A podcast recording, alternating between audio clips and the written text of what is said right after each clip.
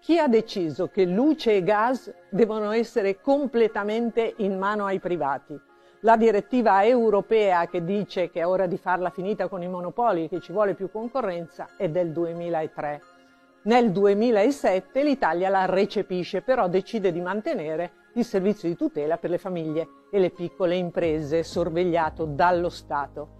Poi il Parlamento decide che questo uh, servizio di tutela deve essere cancellato a partire dal 2019, poi prorogato al 2021, poi al 2023 e infine al 1 gennaio 2024, ultima scadenza, non ce n'è più per nessuno.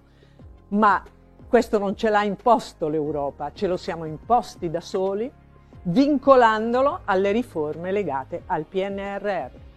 Ora, l'utente ci guadagna o ci perde? Grossolanamente. I prezzi sono quelli definiti dal mercato all'ingrosso. La differenza sulla bolletta la fa il margine di guadagno che applica il fornitore. Sul mercato ci sono 914 offerte di 697 operatori del gas e le 1463 offerte degli 800 operatori elettrici una giungla dove se sei sgamato sai come orientarti e trovare l'offerta che realmente ti fa guadagnare, altrimenti sono fatti tuoi perché il diavolo si nasconde nei dettagli. Ti faccio un prezzo basso, ma fra tre mesi devi comprarmi una lavatrice, un frigorifero, un contratto di telefonia o un pannello fotovoltaico.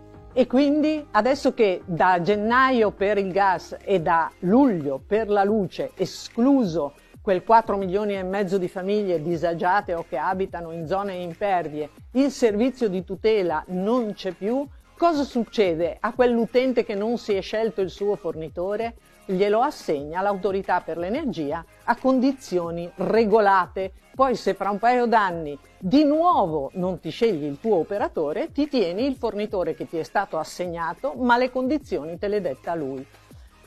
Allora, il, per una famiglia la luce e il gas sono beni primari come la sanità e non andrebbero lasciati soltanto nelle mani del libero mercato. E infatti siamo gli unici in Europa a farlo, insieme a Lituania e Romania.